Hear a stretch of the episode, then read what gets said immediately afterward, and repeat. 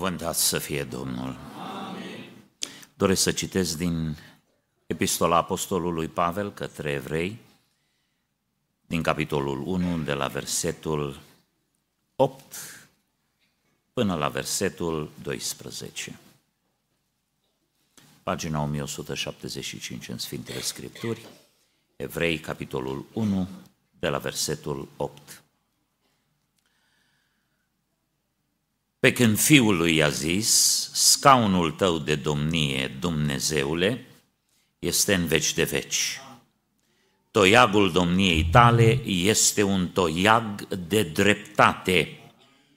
Tu ai iubit neprihănirea și ai urât nelegiuirea, de aceea Dumnezeule, Dumnezeul tău te-a uns cu un un de lemn de bucurie mai presus decât pe tovară și tăi. Și iarăși, la început, Tu, Doamne, ai întemeiat pământul și cerurile sunt lucrarea mâinilor tale. Ele vor pieri, dar tu rămâi, toate se vor învechi ca o haină, le vei face sul ca pe o manta și vor fi schimbate. Dar tu ești același și anii tăi nu se vor sfârși. Amin. Domnul să binecuvinteze propovăduirea, ascultarea și împlinirea cuvântului Sfânt în viețile noastre. Amin. Vă invit să reocupați locurile. Aș vrea să-mi exprim bucuria de a mă întâlni și chiar a mă reîntâlni cu unii dintre dumneavoastră. Um, cu fratele păstor Călintur ne-am întâlnit prima dată în Bucovina, cred că de vreo două ori, și apoi am avut uh, bucuria să-l avem ca oaspete al Bisericii Elim din Chicago. Uh, v-a reprezentat cu multă cinste și ne-am bucurat din toată inima de modul în care l-a folosit Domnul. Uh, de asemenea, sunt onorat să văd un număr frumos de slujitorii Domnului, prieteni cu care ne cunoaștem de foarte mulți ani, nu știu dacă greșesc, dar cred că recordul am cu fratele Iosif Tirla. Ne cunoaștem de vreo 40 și vreo 5 de ani. Pe vremea când fratele Iosif era tânăr și eu eram foarte tânăr. Acum eu sunt în vârstă și fratele Iosif este tot tânăr. Să-l binecuvinteze Domnul Iisus. Um, toți ceilalți frați păstori, um, mă bucur să vă reîntâlnesc, am avut multe părtășii frumoase și uh, vă port o amintire dragă în inima mea. Aș dori să vă salut în numele Bisericii Elim din Chicago, așa după cum a menționat fratele păstor mai devreme. Sunt împreună cu fratele păstor Doru Gârboan, Mă bucur că îi știți cântările foarte bine, știți că el e și compozitor, însă Domnul l-a ridicat și l-a ales să slujească și ca păstor în Biserica Elim. Uh, de asemenea, uh, fratele diacon Dănuț Balint, care este și în conducerea bisericii noastre, Justin este un tânăr foarte tânăr pe care Domnul l-a ridicat și îl folosește în mod deosebit prin cântare și noi ne bucurăm din toată inima de toți tinerii pe care Domnul îi ridică, îi folosește. am, am, eu sunt omul parantezelor, îmi, îmi place foarte mult să fac paranteze. Vreau să apreciez faptul că într-o biserică o orientare numit conservatoare, pentru că sunteți cunoscuți ca o biserică conservatoare. Și noi ne luptăm în America, dar la noi au venit din prea multe părți, nu suntem chiar așa de omogeni. Și e mai greu să-i potrivești și să-i fasonezi, însă și noi ne considerăm conservatori, pentru că trebuie să ținem, Biblia nu spune să modernizăm ceva, spune să ținem de ceea ce am primit și mă bucur să văd foarte mulți tineri în biserica aceasta apreciez lucrul ăsta. Înseamnă că există, avem cui preda ștafeta, avem cui să dăm uh, ceea ce am primit și avem încrederea că vor păstra, vor ține de ceea ce uh, le vom încredința. Să-i binecuvinteze Domnul.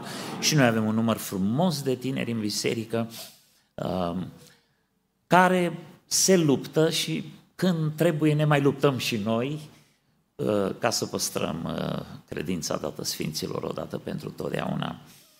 Apoi suntem împreună cu fratele Mitică Vidrean, care e gazda noastră aici la Cluj, că el e clujan. Apreciem din toată inima disponibilitatea și harul de a fi împreună în această călătorie. Fratele Dan Porcea, el vine de la Biserica Philadelphia din Atlanta, dar pentru că am mers de mai multe ori în misiune împreună, noi îl considerăm tot de al nostru. Ne bucurăm să fim și cu fratele Ovidiu, fratele de corp al fratelui Doru, care vine de undeva de la Săcele. Ei sunt cântăreți, un neam de cântăreți, i-a ales Dumnezeu să facă lucrul acesta și binecuvântăm în numele Domnului. Cât privește uh, uh, expresiile de bună dispoziție că fratele pastor Samuel Man este la Chicago, satul mare, uh, trebuie să spun adevărul, noi l-am împrumutat pentru o vreme la satul mare.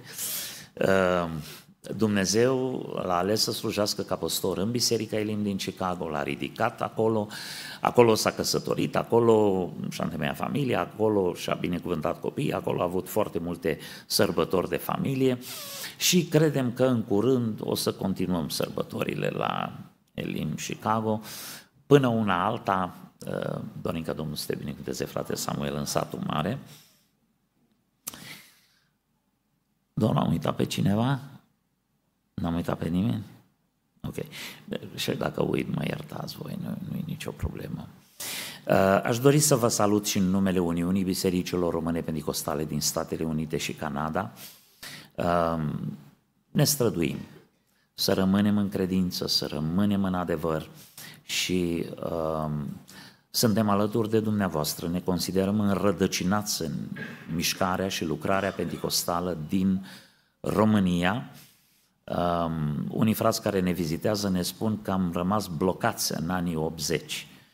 Uh, probabil, unii dintre noi, nu toți, dar uh, uh, știți cum era în anii 80, mi-aduc aminte, mai în toate bisericile, era cam ca la voi aici. Duhul de rugăciune, râvna fraților, dorința de a fi prezenți la biserică, inclusiv în timpul unei zile din cursul săptămânii. Și pentru asta mă rog ca Dumnezeu să vă binecuvânteze. Dragii mei, am citit uh, un, câteva versete din uh, epistola către evrei, dar eu aș vrea să vorbesc din toată cartea aceasta, din toată epistola aceasta, bineînțeles că n-am să vorbesc verset cu verset, uh, nu vreau să vă sperii, vreau să vă asigur de la început că o să vorbim despre anumite lucruri mai esențiale. Mi-aduc aminte de uh, faptul că am auzit odată predica lui Pavel din Areopag, predicată în ritm normal, du- uh, durează sub 3 minute. Predica lui Pavel din Areopag.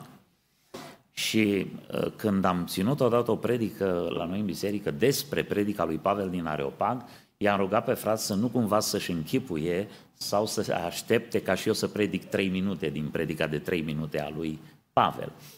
E, acum, pentru că să predic într-o carte întreagă, vreau să vă asigur că și dacă ne-ar lua un pic mai mult să o citim și mai ales să o citim pe îndelete cum trebuie citită Biblia, uh, am să vorbesc despre anumite lucruri esențiale, dar ca o prezentare generală a acestei cărți foarte frumoase, uh, despre care eu cred că uh, a fost scrisă de Apostolul Pavel datorită profunzimii ei, uh, datorită valorilor și doctrinelor pe care le exprimă în această epistolă foarte suprapus, similar cu felul în care le descrie în celelalte epistole ale lui, uh, această carte este o carte care ne vorbește despre mărturie. Este tema centrală a epistolei către evrei.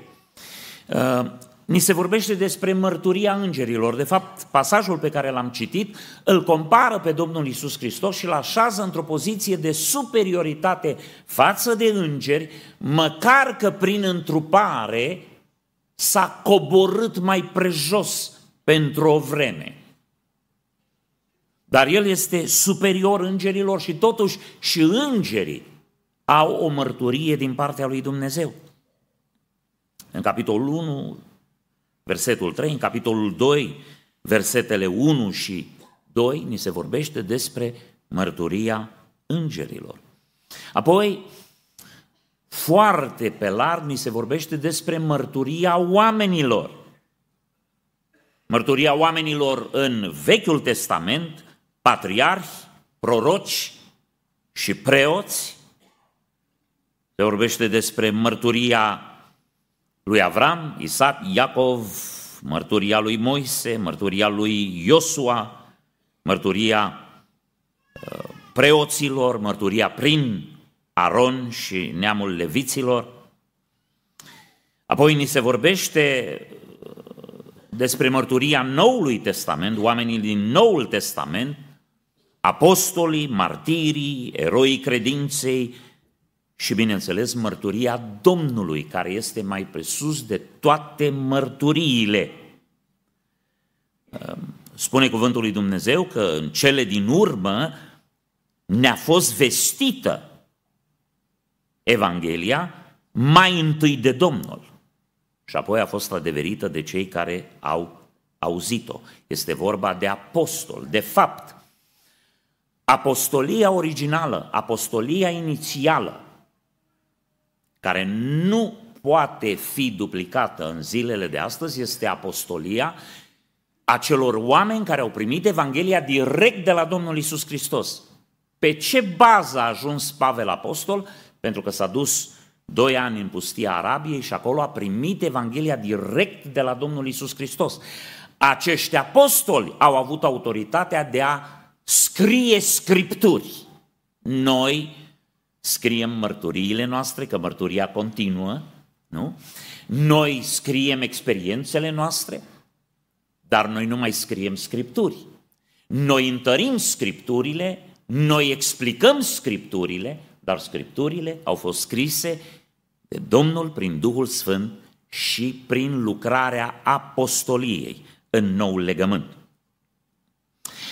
Cuvântul lui Dumnezeu ne vorbește despre diferite legăminte despre care e depusă o mărturie în Scripturi. Uh, ne vorbește despre era conștiinței. Conștiința care a fost modelată prin creație, prin educație prin justiția lui Dumnezeu.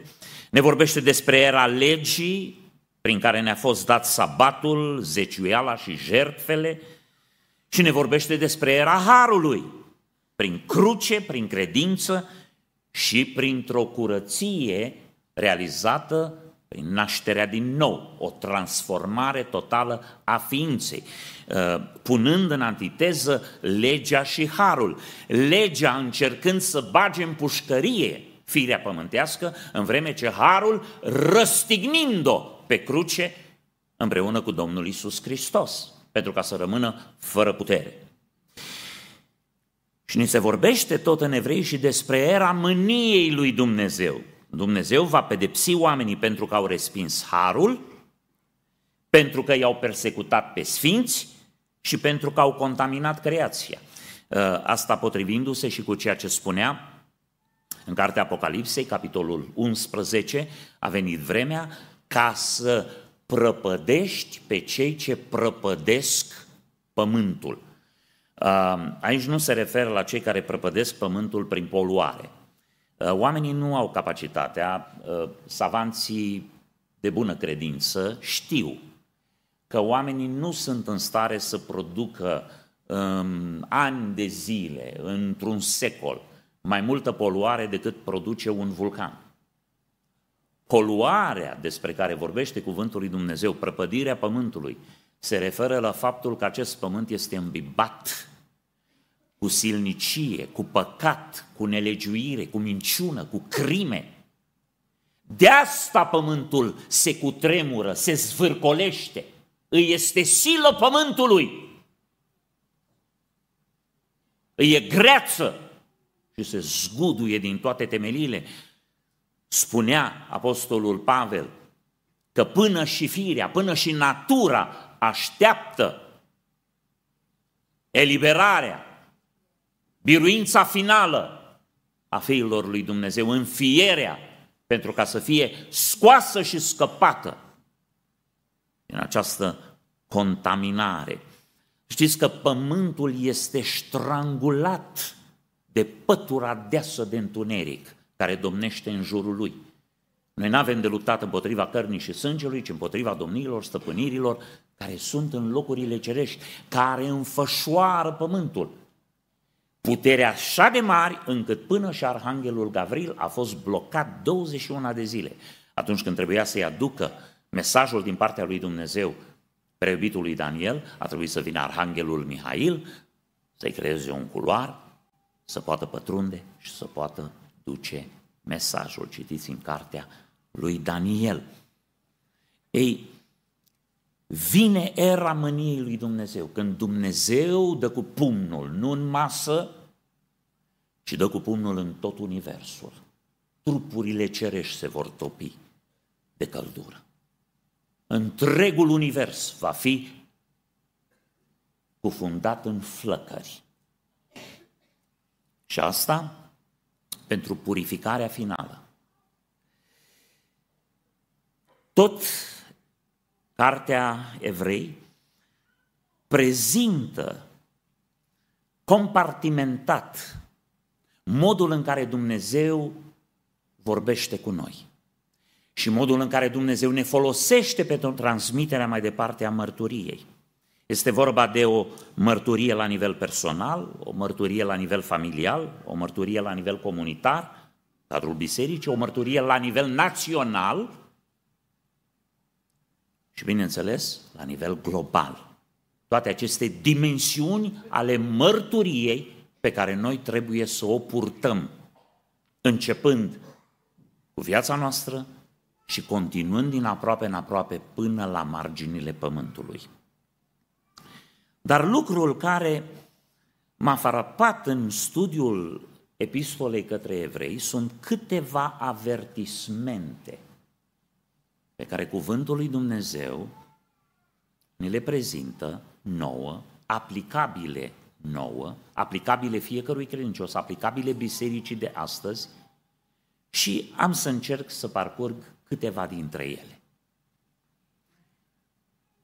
Înțelegând că aceste avertismente stau în spatele unor pericole iminente care pasc viața noastră de credință, rolul acestor avertismente nu este neapărat să bage groaza în noi, măcar că Dumnezeu mai folosește și groaza asta. Fie-vă frică de rău, lipiți-vă tare de bine. Fugiți de tot ce se pare rău. Ei, avertizmentele astea însă se adresează unor oameni care îl iubesc pe Dumnezeu, care au venit la biserică în seara asta și pe care n-ar trebui să-i amenințăm foarte mult ca să-i convingem. De fapt, este supărător și insultător la adresa lui Dumnezeu să le numim amenințări.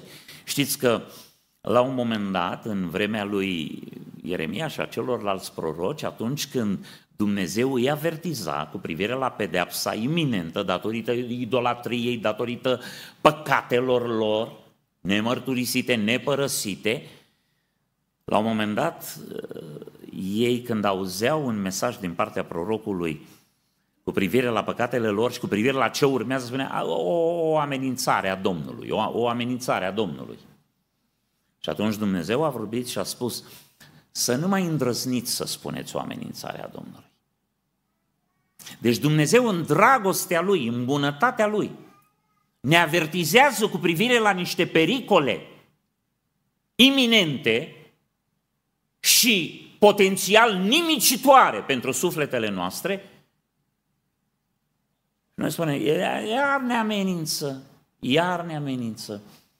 Acestea sunt avertizări din partea Duhului Sfânt, din partea lui Dumnezeu. Și vă rog frumos, haideți să luăm aminte la ele. Care sunt pericolele din epistola către evrei? Primul pericol este pericolul nepăsării. Pericolul nepăsării. Ascultați ce spune în Evrei 2, primele patru versete. De aceea, cu atât mai mult trebuie să ne ținem de lucrurile pe care le-am auzit, ca să nu fim depărtați de ele.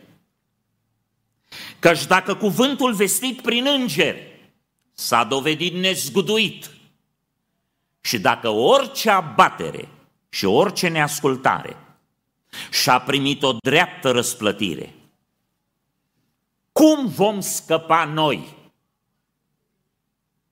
Cum vom scăpa noi? Este vorba de credincioșii care au avut acces la harul mântuirii, care l-au primit pe Domnul Isus Hristos ca mântuitor. Cum vom scăpa noi? Dacă stăm nepăsători față de o mântuire așa de mare, care după ce a fost vestită întâi de Domnul, ne-a fost adeverită de cei ce au auzit-o, în timp ce Dumnezeu întărea mărturia lor cu semne, puteri și felurite minuni și cu darurile Duhului Sfânt împărțite după voia sa. Cineva ar putea să spună, ce înseamnă, frate, să fim nepăsători față de mântuire? Vă spun eu, fraților, ori de câte ori particip la o conferință, în urma unei prezentări, când vine vremea întrebărilor și răspunsurilor, o mare parte dintre întrebări se referă la lucruri fără de care am vrea să putem. Am vrea să putem fără ele. Și cultivăm în vremea de astăzi o viață de credință pe marginea prăpastiei. De ce este păcat să bei? Unde scrie în Biblie să nu fumezi? De ce n-am voie să mă îmbrac mai altfel? De ce trebuie să port capul acoperit? Partea surorilor. De ce trebuie să venim toată ziua bună ziua la biserică? De ce trebuie neapărat să vorbim în limbi? De ce botezul cu Duhul Sfânt este imperativ? Păi frați și surori, pentru că toate astea fac parte din mântuire. Noi încercăm să defrișăm terenul acesta vast al lucrurilor care țin de mântuire, care însoțesc mântuirea, să golim mântuirea de conținut și să creăm un generic ieftin. Că Hristos a murit pentru noi, noi am ridicat mâna, am spus vreau și eu să fiu pocăit și pe urmă am spus de multe ori lucrul ăsta și e foarte deranjant să-l vedem aplicat în viața bisericilor noastre. În Apocalipsa, cuvântul lui Dumnezeu ne spune că sunt două categorii de oameni. O categorie de sfinți care se sfințesc și o categorie de întinați care se întinează. Dacă sfinții se sfințesc și dacă întinații se întinează și dacă diferența dintre ei ar trebui să fie din ce în ce mai mare, de ce bisericile arată din ce în ce mai mult ca lumea? Vă spun eu de ce. Nu fuge lumea înspre nelegiuire cât de repede gonește biserica după lume că altfel n-ar putea să o ajungă din urmă. Dacă n-ar fi viteza căderii bisericii în apostazie mai mare decât viteza degradării lumii, nu i-am ajunge din urmă. Am ajuns să-i ajungem din urmă în vorbele pe care le folosim, în stilul de viață pe care îl trăim, Pentru că spune cuvântul Domnului să nu alergăm, e vorba de a alerga la același potop de desfrâu. Să nu dăm curs lucrărilor neroditoare ale întunericului, ci mai degrabă să le osândim. Dragii mei, ori de câte ori trăim o viață lumească, îmbrățișăm lucrurile lumii, devenind din ce în ce mai nepăsători față de lucrările mântuirii. Și vă rog să observați că trăim în vremea noastră un absenteism cronic al membrilor bisericii noastre, oameni care vin doar la un program pe duminică, oameni care spun că urmăresc prin internet serviciile bisericii. Serviciile bisericii prin internet sunt pentru oamenii care vor mai mult decât se duc la biserică tot timpul și nu le ajunge nici atât. Vor mai mult.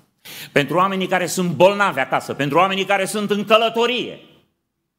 Nu sunt pentru ca credinciosul să-și facă cafea, să se așeze pe canapea și să zică că a fost la biserică duminica. Este o urciune înaintea lui Dumnezeu acest lucru. Și probabil puțin mai târziu o să ating și aspectul acesta. Nepăsarea a fost marea problemă a Israelului de odinioară și dacă vorbim despre Domnul Isus și despre jertfa Domnului Isus Hristos, v-ați gândit vreodată pentru ce erau sacrificate animale și omul care păcătuia, el trebuia să aducă un animal fără cusur și să participe activ la sacrificarea acelui animal. Lucrul acesta trebuia să se facă în fața ochilor lui. Și pentru că Dumnezeu cerea pedeapsă de sânge pentru iertare, că iertarea se face prin vărsare de sânge, nu se face iertare fără vărsare de sânge, dar era un impact emoțional și spiritual asupra păcătosului. Când păcătosul stătea și se uita la jertfa respectivă, el trebuia să se uite la mielul acela sau ce animal era. Și când îl vedea tăiat și sacrificat, ucis fără să fie avut vreo vină, omul ar fi trebuit să se cutremure în lăuntru lui și să spună, ființa asta nevinovată a murit din cauza mea. Și un an întreg după aceea ar fi trebuit să spună, nu mai facă, știu ce urmează. E o imagine sumbră. În locul acelui animal trebuia să fiu eu. Fraților, nu știu câți dintre dumneavoastră ați trecut prin accidente, prin lucruri care v-au pus în pericol viața, însă omul în urma unei asemenea experiențe e traumatizat. Țin minte un frate care în urma unui accident nu s-a putut sui la volan un an de zile. Nu s-a mai putut sui la volan.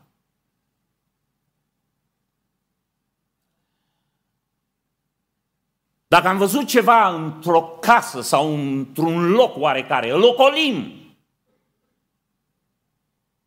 Imagini care ne bântuie mintea, sufletul, cugetul. Sunt insuportabile psihicului uman. Ăsta este motivul pentru care ceea ce se întâmplă în Orientul Mijlociu și atrocitățile comise de acești exponenți ai unei religii care se numește a păcii. Sunt de fapt faptele unei religii demonice, pentru că numai ceva demonic poate tolera aceste imagini incredibile. Să te duci să omori o ființă umană, să decapitezi un bebeluș. Astea sunt lucruri pe care numai oameni denaturați psihic le pot face. Ori Dumnezeu când a ales poporul Israel și când i-a dat legi și când a introdus ispășirea prin jertfe, a mizat pe faptul că sunt oameni normali, că se vor uita la imaginea aia, că îi va bântui un an de zile, că îi va înfrâna în dorințele lor păcătoase. E acum, fraților, noi nu mai vorbim de un miel. mai vorbim de un animal oarecare. Noi vorbim de însuși Fiul lui Dumnezeu, Domnul Isus Hristos. Și în momentul agoniei din Ghețimani, atunci când s-a dus la o parte să se roage și a spus, Tată, dacă este cu putință, să treacă paharul acesta de la mine. Să știți că Domnul Iisus Hristos nu a avut nici rezerve, nici îndoieli cu privire la chemarea Lui de a muri pentru noi, de a fi mielul de jertfă, pentru răscumpărarea noastră. Acolo nu era un animal fără conștiință, doar cu instinct, care până la un anumit moment nu știa ce se petrece cu el și când probabil instinctul îi spunea că e în pericol, deja trecea de momentul acela. Acolo a fost Fiul lui Dumnezeu care înainte de a veni pe pământ a știut de ce vine. Și pentru că știa că a venit de la Tatăl și că la Tatăl se duce, i-a iubit pe ai săi și i-a iubit până la capăt. Ne-a iubit până la moarte și încă moarte de cruce. A suferit blestemul. De ce această exprimare a agoniei Mântuitorului în grădina Ghețiman? În primul rând, acolo el și-a demonstrat umanitatea. Pentru că în fața experienței teribile, a insultelor, a bătăilor, a cuielor, a spinilor, a răstignirii, a rușinii, s-a comportat ca un om, pentru că era om, pentru că era fiul al omului. Una dintre primele erezii ale creștinismului a fost că Isus n-a venit în trup. Când Domnul Isus Hristos a spus, Tată, dacă este cu putință, depărtează paharul acesta de la mine, a spus, sunt om și am venit în trup. Și s-a înfiorat, anticipând ceea ce un om cu instinct de supraviețuire, un om normal, respinge. În al doilea rând, în agonia din Ghețiman, Domnul Iisus Hristos a demonstrat că este Dumnezeu. Pentru că mai mult decât cuie, spini, insulte, patjocuri, crucificare, suferință, durere și moarte, în paharul acela blestemat erau toate minciunile, toate stricăciunile, toate desfrâurile și toate mizerile pe care le-au făcut oamenii vreodată. Și atunci când natura sfântă a unui Hristos despărțit de păcătoși și care urăște nelegiuirea, tu ai urât nelegiuirea și ai iubit neprihănirea, sufletul lui s-a înfiorat și a demonstrat că este desăvârșitul lui Dumnezeu, că este Sfântul lui Dumnezeu, că este adevăratul Dumnezeu. Când a spus, depărtează paharul acesta, mi-e scârbă de toată mocierla acestui pahar. A demonstrat că e Dumnezeu, că e Sfânt și că e perfect. Dar a mai demonstrat un lucru. A demonstrat că nu există o altă cale de salvare a omenirii de mântuire decât Domnul Isus Hristos.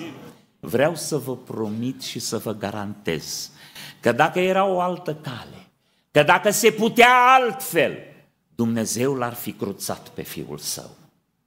Și când El a spus, Tată, dacă este cu putință, n-a fost cu putință.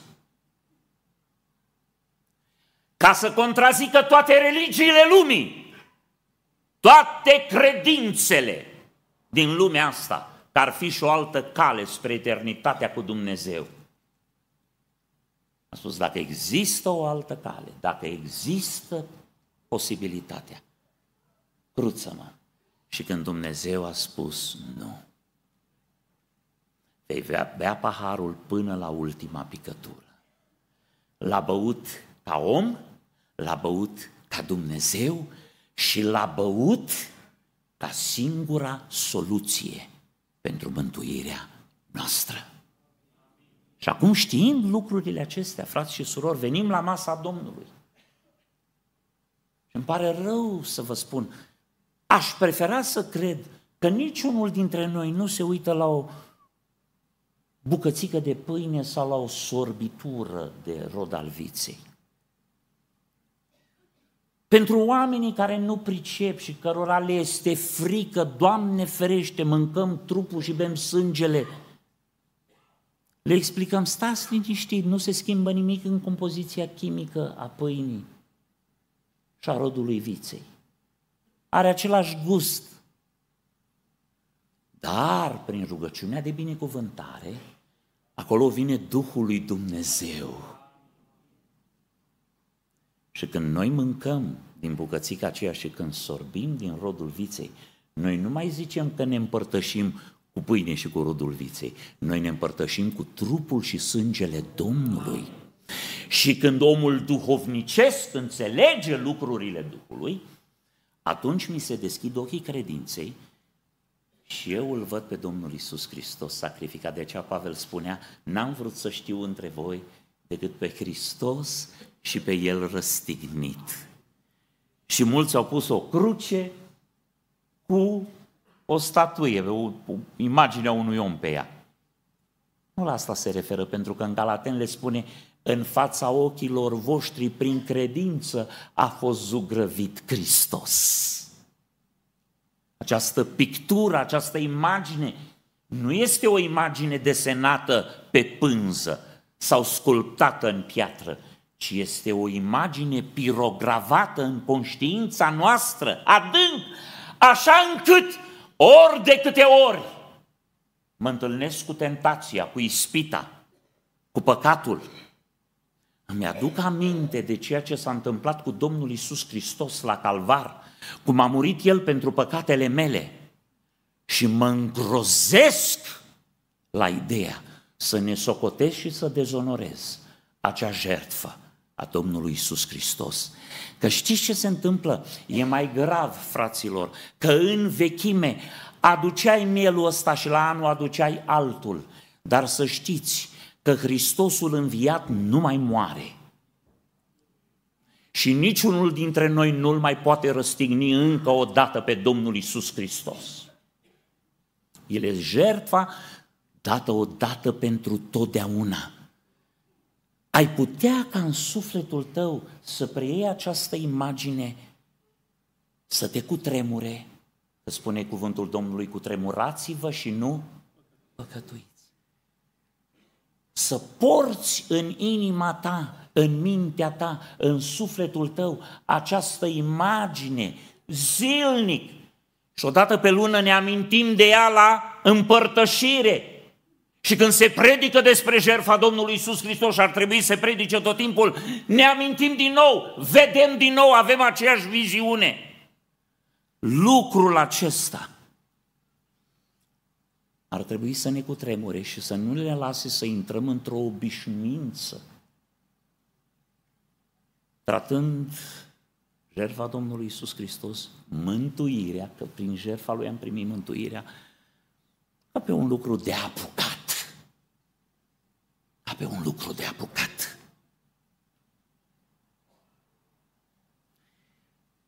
Marele pericol al nepăsării. Al doilea pericol din evrei este pericolul amânării. În capitolul 4, versetul 1 spune să luăm dar bine seama că atâta vreme cât rămâne în picioare făgăduința intrării în odihna lui – niciunul din voi să nu se pomenească prea târziu. Dragii mei, există această tendință umană de a amâna. Și nu amânăm lucrurile care ne plac. Distracțiile noastre nu le amânăm. Lucrurile firii pământești nu le amânăm, dar lucrurile duhovnicești întotdeauna le amânăm. Citesc mai târziu, mă rog mai târziu. Uneori amânăm și venirea la biserică. Întârziem după ora de începere. Ceea ce, să-mi fie cu iertare, E o urăciune înaintea lui Dumnezeu din moment ce la servici ne ducem la timp, că dacă nu ne pierdem serviciu. Pui tu întâlnirea cu Dumnezeu mai prejos decât un serviciu trecător în lumea asta, decât o carieră? Dragii mei, când vorbim despre pericolul amânării, vorbim pe de-o parte de pericolul de a amâna întoarcerea la Dumnezeu prin pocăință, dar vorbim și despre pericolul de a corecta falimentele vieții noastre spirituale. Întotdeauna ne vom schimba viața, vom fi mai buni, ne vom apropia mai mult de Dumnezeu mai târziu. Și este un mare pericol. Și dintr-un punct de vedere și din altul. În Romane, Apostolul Pavel spune că tot Israelul va fi mântuit și anume o rămășiță când va intra numărul de plin al neamurilor. Există un număr pe care acum Dumnezeu îl completează. Când ultimul om dintre neamuri va fi fost mântuit, când toți cei care își zic creștini adevărați vor împlini un număr de oameni care trăiesc o viață sfântă și evlavioasă, așteptând și grăbind venirea lui Dumnezeu, că mai devreme în Petru spunea, Dumnezeu nu întârzie în împlinirea făgăduinței Lui, ci are o îndelungă răbdare pentru voi, ca niciunul să nu piară, ci tot să vină la pocăință. Asta e pocăința pocăiților. Așteaptă ca pocăiții să se pocăiască. Scumpii mei, există lucruri pe care trebuie să le facem astăzi și vreau să vă aduc aminte de pilda celor 10 fecioare. Pentru că mulți dintre dumneavoastră vă uitați la cei mai firiși dintre noi, la cei mai nepocăiți dintre noi, la ăștia care arată cel mai aproape de lume și spunem vă vorba despre ei. Când citim pilda celor 10 fecioare, nu uitați că toate au fost fecioare. Nu uitați că toate îl așteptau pe mire. Nu uitați că toate aveau candele. Nu uitați că toate aveau un de lemn în candele și candele tuturora erau aprinse. Și când a fost vorba de ațipit, cuvântul lui Dumnezeu spune că toate au ațipit și pe urmă toate au auzit strigarea de la miezul nopții. A fost o singură diferență. Diferența undelemnului din vase.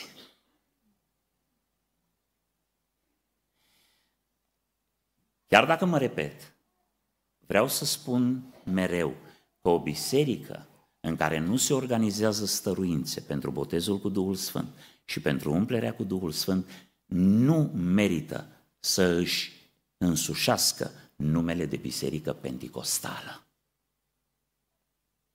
Pentru că nu are nimic de a face cu cinzecimea. Cinzecimea este despre stăruință. Am spus odată unul, zice, uh, unde scrie în Biblie că trebuie să stărui? Păi spune că toți erau la un loc și stăruiau împreună cu femeile în rugăciune. Pe fondul stăruinței și pe fondul rugăciunii s-a păurât Duhul Sfânt la cinzecime.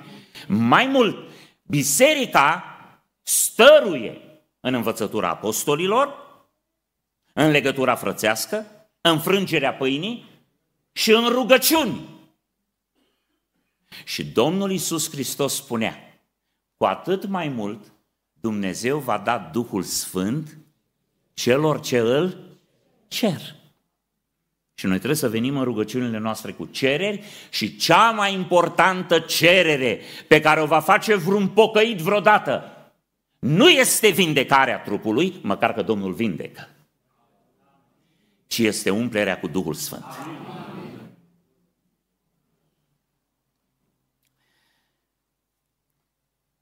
Și totuși îi vedem pe foarte mulți că amână. Amână momentul întoarcerii de pline la Dumnezeu.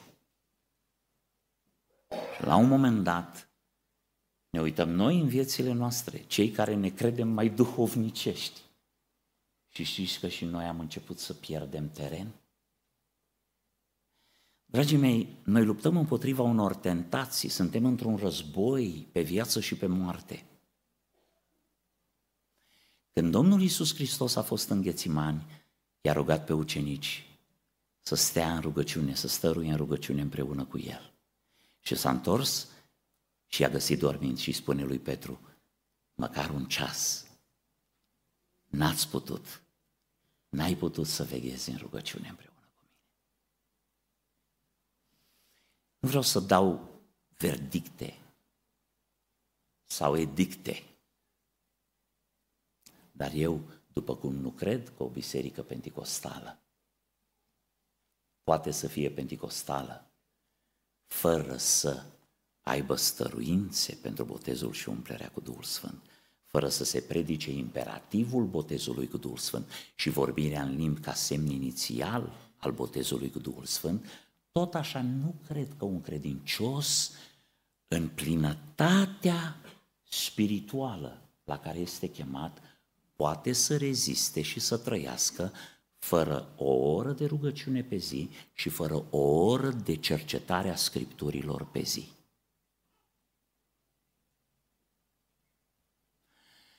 Dumneavoastră îmi veți spune, e prea mult. Și eu vă spun, e prea puțin. Pentru că un meci de fotbal durează vreo două ore, în America le lunge și durează de 4-5 ore. Începe și nu se mai termină. Lipiți stau de el. Lipiți cu nasul de televizor. Un film durează două ore. Să mă iertați, surorile casnice, am auzit că au apărut și prin România operele de săpun. Istoria vieții unora, în fiecare zi trăiești viața altora.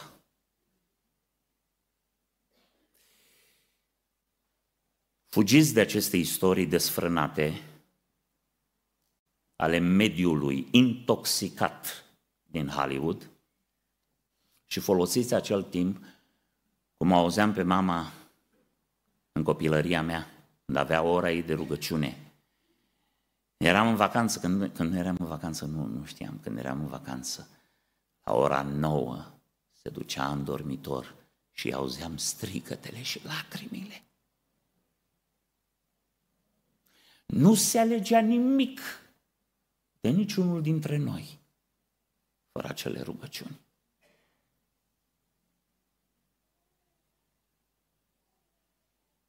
Și când venea tata de la servici, cântau cântări, pe mama nu o lăsam să cânte, cânta foarte fals, o rugam frumos să cânte încet, dacă se poate deloc. Da, cânta când spăla rufe ziua, că era singură în casă și ea nu știa că falsează. A tata cânta foarte frumos. Și tot a doua strofă bufnea în plâns. Și pe urmă mai citeau și Scriptura. Și muncea 10 ore pe zi la fier beton în construcții. Bătrânii noștri de atunci se întâlneau aproape în fiecare seară și distracția lor era în cuvântul lui Dumnezeu și în rugăciune și istorisind mărturiile lui Dumnezeu.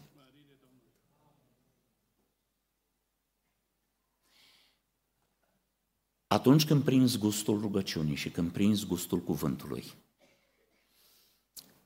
nu o să te mai poți opri la o oră de fiecare. Și dacă veți face curățenie în calendarele dumneavoastră, veți vedea că aveți mai mult decât o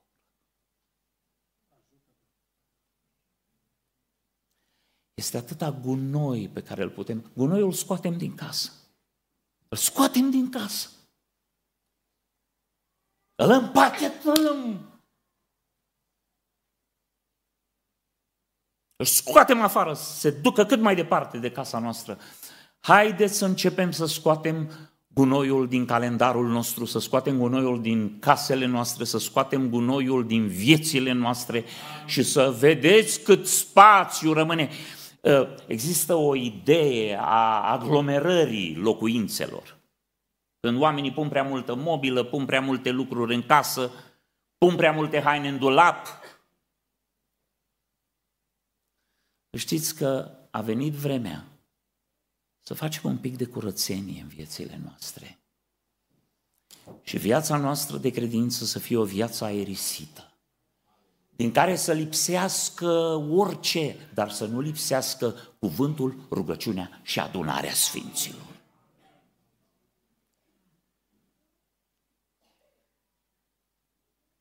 Ai vrea să începem seara asta că dacă să aștepți până mâine, nu vei face nimic. Știi când trebuie să începi? În seara asta, când te duci acasă. În seara asta trebuie să începi cu Scriptura și cu cuvântul. Și pe urmă mâine, și poi mâine. Orice lucru amânat, atenție, nu îl mai faci nici odată. Când am construit biserica și dumneavoastră ați construit o biserică foarte frumoasă, știți ce am descoperit? Dacă o deschizi înainte să bați ultimul cui, cuiul ăla rămâne nebătut. Toate lucrurile pe care le amâi, toate lucrurile despre care spui, am să fac mâine lucrul ăsta, vor rămâne nefăcute, mai ales când e vorba de viața de credință, pentru că vin păsările cerului și culeg sămânța. Că teritoriul inimii tale este bătătorit de lucrurile lumii. Pericolul nepăsării, pericolul amânării, în al treilea rând, pericolul nematurizării spirituale. Evrei, capitolul 5, de la versetul 11. Asupra celor de mai sus avem multe lucruri de zis și lucruri greu de tâlcuit, fiindcă v-ați făcut greoi la pricepere. În adevăr, voi, care de mult trebuia să fiți învățători, aveți iarăși trebuință de cineva să vă învețe cele din tâi adevăruri ale cuvintelor lui Dumnezeu și ați ajuns să aveți nevoie de lapte, nu de hrană tare. Și oricine nu se hrănește decât cu lapte nu este obișnuit cu cuvântul despre neprihănire, căci este un prunc. Dar hrana tare este pentru oamenii mari, pentru aceia căror judecată s-a deprins prin întrebuințare să deosebească binele și răul. Capitolul 6, versetul 1. De aceea să lăsăm adevărurile începătoare ale lui Hristos și să mergem spre cele desăvârșite, fără să mai punem din nou temelia pocăinței de faptele moarte și a credinței în Dumnezeu, învățătura despre botezuri, despre punerea mâinilor, despre învierea morților, despre judecata veșnică și vom face lucrul acesta dacă va voi Dumnezeu. Dragii mei, sunt foarte mulți oameni care atunci când vorbim despre felul cum se îmbracă pocăiții adevărați, ne judecă și spun că vorbim despre cârpe.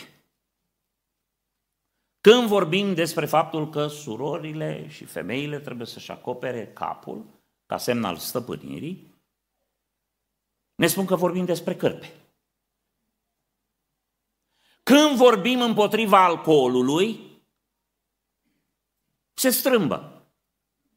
Când vorbim împotriva fumatului, se strâmbă. Știți de ce vorbim despre ele și împotriva lor? Pentru că încă mai avem oameni corigenți la lecțiile astea.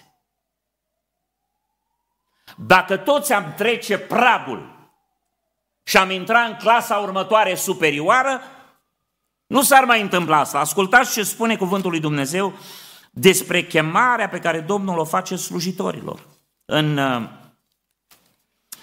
Efeseni, în capitolul 4, de la versetul 11, și el a dat pe unii apostoli, pe alții proroși, pe alții evangeliști, pe alții păstori și învățători, pentru desăvârșirea sfinților, în vederea lucrării de slujire, pentru zidirea trupului lui Hristos, până vom ajunge toți la unirea credinței și a cunoștinței Fiului lui Dumnezeu, la starea de o mare, la înălțimea staturii plinătății lui Hristos.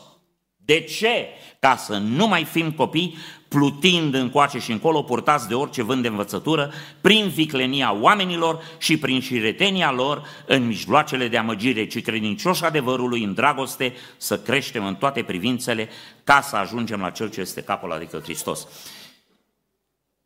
Sunt șocat cât de ușor sunt fascinați credincioșii de oameni care profanează lucrurile sfinte. Zice, ăștia spun lucrurilor pe nume, le zic pe șleau. Să știți că există un limbaj duhovnicesc pentru lucrurile duhovnicești, fraților. În cultura noastră există cuvinte tari care exprimă păcate scârboase pe care noi trebuie să le camuflăm, că oamenii știu despre ce vorbim. Gândirea noastră este în clișee și în concepte. De exemplu, dacă spun cuvântul scaun, eu am, am stat pe ăsta vreo două ore și îl văd. Îmi apare, dacă mă duc în seara asta și mă gândesc la un scaun, pe ăsta văd. Pe, cum arată acolo? Ultimul scaun pe care l-am văzut. Mi-apare ca o imagine. Dacă spun sfințenie, nu mai văd un scaun, nu mai văd nimic. Înțeleg conceptul. Ce înseamnă sfinț? Să te porți frumos, să nu faci lucruri rele, să... La modul general. Înțeleg conceptul. Scopul Evangheliei este să transforme toate cuvintele noastre în concepte pe care trebuie să ni le însușim și care trebuie apoi să fie aplicate în stilul nostru de viață de fiecare zi. Ori problema este când eu folosesc un cuvânt acid, care încă n-a intrat în obișnuința noastră teologică și nu e scriptural, și exprimă un păcat scârbos și eu îl pronunț pe șleau. Pot să o spun și puțin mai ocolite și mai cu perdea. Știți de ce? Există minți nematurizate, există suflete slabe, care iau cuvântul pe care eu îl spun și scot din memoria lor un clișeu, o imagine spurcată. Și în vreme ce eu îi predic împotriva acelui lucru, pentru că am folosit cuvinte prea acide, îl întinez în loc să-l ajut să iasă din starea aia. Toate, de asta avem sinonime, fraților, în vocabularul nostru. Ca să putem spune același lucru, folosim mai multe cuvinte. Ei, în zilele noastre sunt predicatori care ia cele mai toxice cuvinte, unele din lume, și le folosesc și nu mai putem, oh, ce le spune pe șleau, le spune și întinează pe mulți. Mi-aduc aminte când eram la școală, a fost uh, o perioadă teribilă de acte de violență împotriva multor fete din București.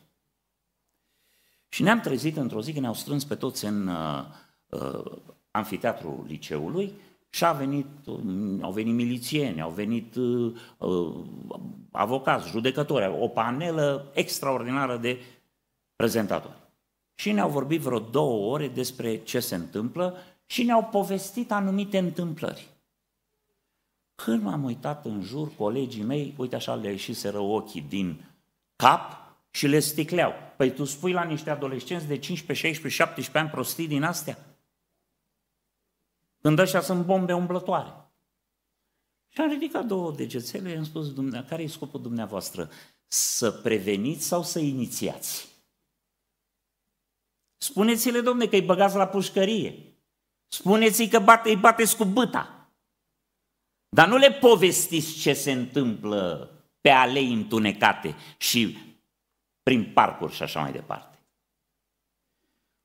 Ori este tragic atunci când nu ne cenzurăm vocabularul, când povestim lucruri care generează în mințile slabe și în sufletele nematurizate imagini care îi întinează. Mai mult, există locuri unde se profanează actele sfinte. La cina Domnului se spun glume. În bazinul unde se înfăptuiesc botezuri se spun glume. Sunt luate lucrurile în bășcălie. La nunți sunt glume. Nu-i de mirare că nu mai iau în serios cina Domnului, nu-i de mirare că nu mai iau în serios botezul, nu-i de mirare că nu mai iau în serios căsătoriile. Astea sunt momente sacre, momente sfinte. Mi-aduc aminte că uh, atunci când s-a botezat soția mea, uh, aveam un prieten în biserică, a fost dintr-o altă biserică din București, uh, care a fost și s-a botezat și el atunci. Și au venit frații slujitori și au interogat pe cei care se botezau să vadă dacă știu ce fac sau nu. Și au început să le pună întrebări.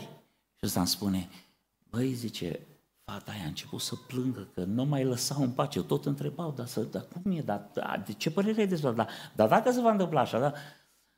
Știți ce se întâmplă? Copiii ăia nu că erau terorizați, nu că erau opresați, erau făcuți să înțeleagă că e un act sfânt, că își au un angajament sfânt înaintea lui Dumnezeu. Nu așteaptă până la 40 de ani când dau minte sau... Copiii au 17, 18, 20 de ani. Fac legământ cu Dumnezeu. Și e ușor pentru un copil să ia cu ușurință lucrurile astea. Și ca să fie siguri, știți de câte ori m-am amânat de la botez în biserica unde predicam? De două ori. M-am dus prea tânăr, la, la 15 ani am vrut să mă botez. Am spus, ești copil, stai, stai, mai stai. Când m-am dus a doua oară, fratele Matache zice, da, câți ani ai puiule? Că anul trecut aveai 15, am 16. Zice, mai, mai, mai stai un pic. M-a botezat după ce am trecut de 17 ani. Și nu m-am supărat. Erau mai mari mei care vegheau asupra sufletului meu. Vedeți, este problema aceasta a maturizării, care e o plagă în toate bisericile, sunt atâția oameni sensibili, vase casante, de când intră la biserică, ferească Dumnezeu să nu dea toată lumea mâna cu ei, să nu le zâmbească toată lumea. Sau, mă iertați, foarte frumos cântați, nu te pune într-o duminică, sunt prea multe puncte și, și așa, văd că fratele, probabil pentru cauze, dar e inundat de puncte și într-o duminică, uite că nu te pune. E, că să supără păpușica sau băiețelul, aia e una, dar să vezi părinții. Asta e dovadă de lipsă de maturitate spirituală. Trece mie rândul de la predicat și mă înfurii de nu mai pot. Toate astea, fraților, sau ferească Dumnezeu să așeze cineva pe scaunul meu. Mi-am aminte că am primit odată un mesaj de la o persoană din corul bisericii, frate, avem probleme, zice că unele persoane din cor sunt ofensate atunci când vine cineva și le ocupă loc. Acum știu că e rânduială și că aveți vocile puse și așa. Dom'le, uite, se întâmplă odată. Lasă, mai treacă și de la noi. Nu putem trece peste nicio ofensă. Și Pavel spunea, simt durerile nașterii până va lua Hristos chipul meu. Știți că în Ioan, uh, Domnul Iisus Hristos spunea că singura cale de a intra uh, spre pășune este Domnul Iisus Hristos. El este ușa. Da, spune acolo, va intra și va ieși și va găsi pășune. Cum adică să intri și să ieși? Uh, ușa aceea, noi o percepem ca o ușa a unei case. Ești afară și intri pe ușă și te duci înăuntru. Nu, ușa aceea este un șablon. Este o formă spirituală. Și tu când intri în ușa care este Hristos, tu vii din lume un ghem mare de tot, de tot felul de lucruri. Și acolo, frate, începe să te cioplească, pentru că nu încapi cu toate sarsanalele tale din lume în Hristos. Trebuie să te decupeze ca să iei chipul lui Hristos. Și începe să tai și unii nu se lasă tăiați, nu se lasă ciopliți, nu se lasă modelați. De aia Pavel spunea, nu mai pot, mă doare, până va lua chip Hristos în voi. Și când nu iese, n-are pășune. Toată biserica e în flăcări, el pleacă nervos acasă. Toată biserica e umplută de Duhul Sfânt. Ea are ceva de comentat. Asta este o dovadă de lipsă de maturitate spirituală. Și atenție, Dumnezeu vrea să ne maturizeze și să ne modeleze. Slujitorii Domnului, ăsta e scopul lor în biserică. Să ne ajute să creștem la înălțimea staturii lui Hristos. Cine nu se maturizează, nu se maturizează pentru că nu vrea să se maturizeze. Pentru că opune rezistență. Iată de ce spunea să primim cu blândețe cuvântul semănat în inimile noastre, zice ca să lucreze transformarea în noi. Știți de ce este periculos să nu te maturizezi? Pentru că atunci când nu te maturizezi, nu trăiești la potențialul pe care Hristos vrea să-l realizeze în viața ta. Niciodată nu poți să ieși la loc larg, să simți bucuria mântuirii, fericirea și împlinirea vieții de credință, ba mai mult să fii folositor altora. Ferească Dumnezeu când ajung oamenii maturi în anumite poziții. Dacă e la ușă, n-a pus să le predici la oameni și ți-ai indispus. Dacă e la Amvon, le predică oamenilor despre libertatea în Hristos, răstălmăcind termenul și spunându-le că pot să trăiască cum vor. Am auzit o cântare, zice, pot să, în Hristos, în libertatea mea în Hristos, pot să dansez mai mult. Și am zis, mă, da, în lume când era nu putea dansa asta. De-abia când a fost mântuit și când l-a adus Hristos la mântuire, acum în sfârșit pot oamenii dansa în lume, că în lume nu puteau dansa. Asta e libertatea. Nu, libertatea în Hristos este să trăim neprihănirea. Asta nu puteam face când eram în lume. Să trăim neprihănirea, să trăim adevărul. Iată de ce, fraților, trebuie să fim foarte atenți la nivelul de maturitate pe care îl avem în Hristos. Să ne cercetăm și să ne măsurăm. Pe acest scalapot. Pentru ca să știm și să vedem ce avem de îndreptat, ce avem de corectat, ce avem de transformat în noi. Mai spun un lucru. Vedeți, parte din transformarea aceasta este renunțarea la păcat. Și la lucrurile păcătoase. În Evrei 12 spune, voi nu v-ați împotrivit până la sânge în lupta împotriva păcatului. Este un război pe care îl purtăm cu firea pământească, cu lucrurile firii pământești. Ce spunea în Evrei 5? Omul imatur nu știe să facă deosebire între bine și rău. De-aia pun întrebările pe care le pun. De asta au dubii cu privire la aceste lucruri. De aia nu știu de ce nu trebuie să faci asta înainte de căsătorie, de ce nu avem voie să mergem. Au venit un și au spus, dar de ce e păcat să mergi la cinematograf? Spuneți noastră, un om care pune o asemenea întrebare, fie el tânăr, că doar a crescut în biserică și ar trebui să știe, ăsta e matur sau e imatur? Păi noi întrebări de astea punem, de ce nu ne ducem la locurile de mizerie împreună cu oamenii desfrânați și cu oamenii din lumea asta? Unii nu înțeleg de ce nu trebuie să meargă pe stadion. Deci acolo sunt zeci de mii de oameni căpiați care urlă, de li se sparg venele, înjură, bea. Și eu, pocăitul, mă duc printre ei. Să văd ce? Mai vorbesc de faptul că sunt familii care pleacă în vacanțe împreună, Și petrec timp împreună, mai multe familii. Și până să întorc la adunare, pacea Domnului, frate, pacea Domnului, soră. Și scoate diavolul clișeu cum era în vacanță. Fraților și surorilor, toate lucrurile astea în lumea de azi par nevinovate. Și un creștin imatur nu are discernământul să separe lucrurile rele de lucrurile bune. Și când a dat cu capul de zid și când și-a frânt gâtul, se miră și nu știe cum de a ajuns acolo. Păi a ajuns acolo pentru că refuzând să se maturizeze, refuzând să se analizeze funcție de cuvântul lui Dumnezeu, și să-l interpreteze, atenție, nu în favoarea ferii pământești, ci în favoarea Duhului, pentru că e luptă între fire și Duh. Unul poftește împotriva celuilalt.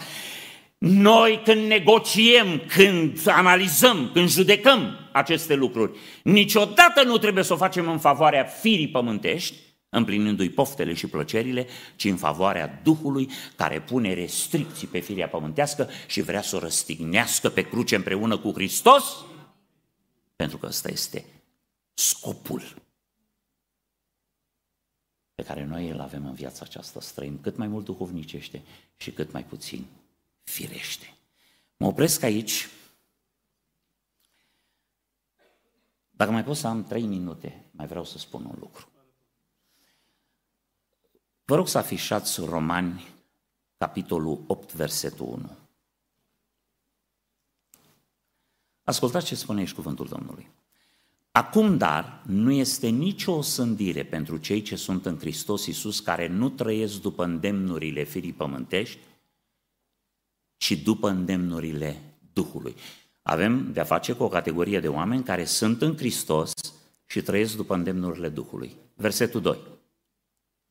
În adevăr, legea Duhului de viață în Hristos Iisus m-a izbăvit de legea păcatului și a morții. 3. Căci lucru cu neputință legi, întrucât firea pământească o făcea fără putere, Dumnezeu a osândit păcatul în firea pământească, trimițând din pricina păcatului pe însuși Fiul Său într-o fire asemănătoare cu a păcatului, pentru ca porunca legii să fie îndeplinită noi, care trăim nu după îndemnurile firii pământești, ci după îndemnurile Duhului. 5. În adevăr, cei ce trăiesc după îndemnurile firii pământești, umblă după lucrurile firii pământești, pe când cei ce trăiesc după îndemnurile Duhului, umblă după lucrurile Duhului. Și vă prezint o ecuație, funcție de care dumneavoastră vă veți putea analiza viața de credință foarte ușor, acum pe loc. Foarte ușor, acum pe loc. Va să zic că avem de a face cu oameni care sunt în Hristos, îi aparțin lui Hristos, că dacă ne ducem tot în Romani, capitolul 8, cu versetul 14.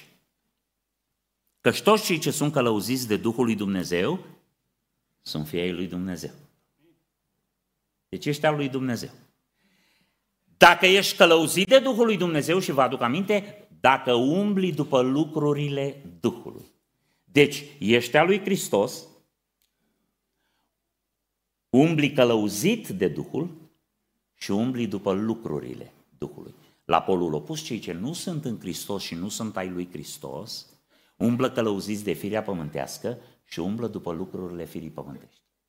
Și ecuația este simplă. În 2 Timotei, capitolul 2, versetul 19, Totuși, temelia tare a lui Dumnezeu stă nezguduită având pe cetea aceasta. Este adevărul de bază al împărăției lui Dumnezeu. Domnul cunoaște pe cei ce sunt ai lui. Ei, de unde stă Dumnezeu, lucrurile sunt simple. El stă cu spatele, nici nu se uită. El știe. El deja știe cine e a lui și cine nu e a lui. Dar fratele Călin, păstorul nostru, nu știe. Că nu e Dumnezeu. Și atunci el trebuie să o ia în sens invers. El trebuie să vadă după ce lucruri umblă om. Bă, cum ți-ai petrecut tu săptămâna trecută? Unde ai fost? N-ai fost la biserică? N-ai fost... Uh, când să uită cum se îmbracă și ce, a, n-a umblat săptămâna asta după lucrurile Domnului, a umblat după lucrurile firii. Că noi suntem oameni, noi nu suntem Dumnezeu și o luăm în sens invers. Este o analiză obiectivă a lucrurilor de unde se uită Dumnezeu că El știe deja și o analiză subiectivă, omenească. Mă uit să văd cum îți petrești timpul, mă uit să văd cum te îmbraci, mă uit să văd cum vorbești, mă uit, mă uit să văd. Și trag concluzia în sens invers. Dacă te văd că umbli după lucrurile firii, știu că nu umbli călăuzit de Duh. Și cu toată părerea de rău, trag concluzia că nu ești al Domnului. Haideți să ne cercetăm și Dumnezeu să ne ajute să fim oameni duhovnicești, care trăiesc după îndemnurile Duhului și care umblă după lucrurile Duhului. Amin.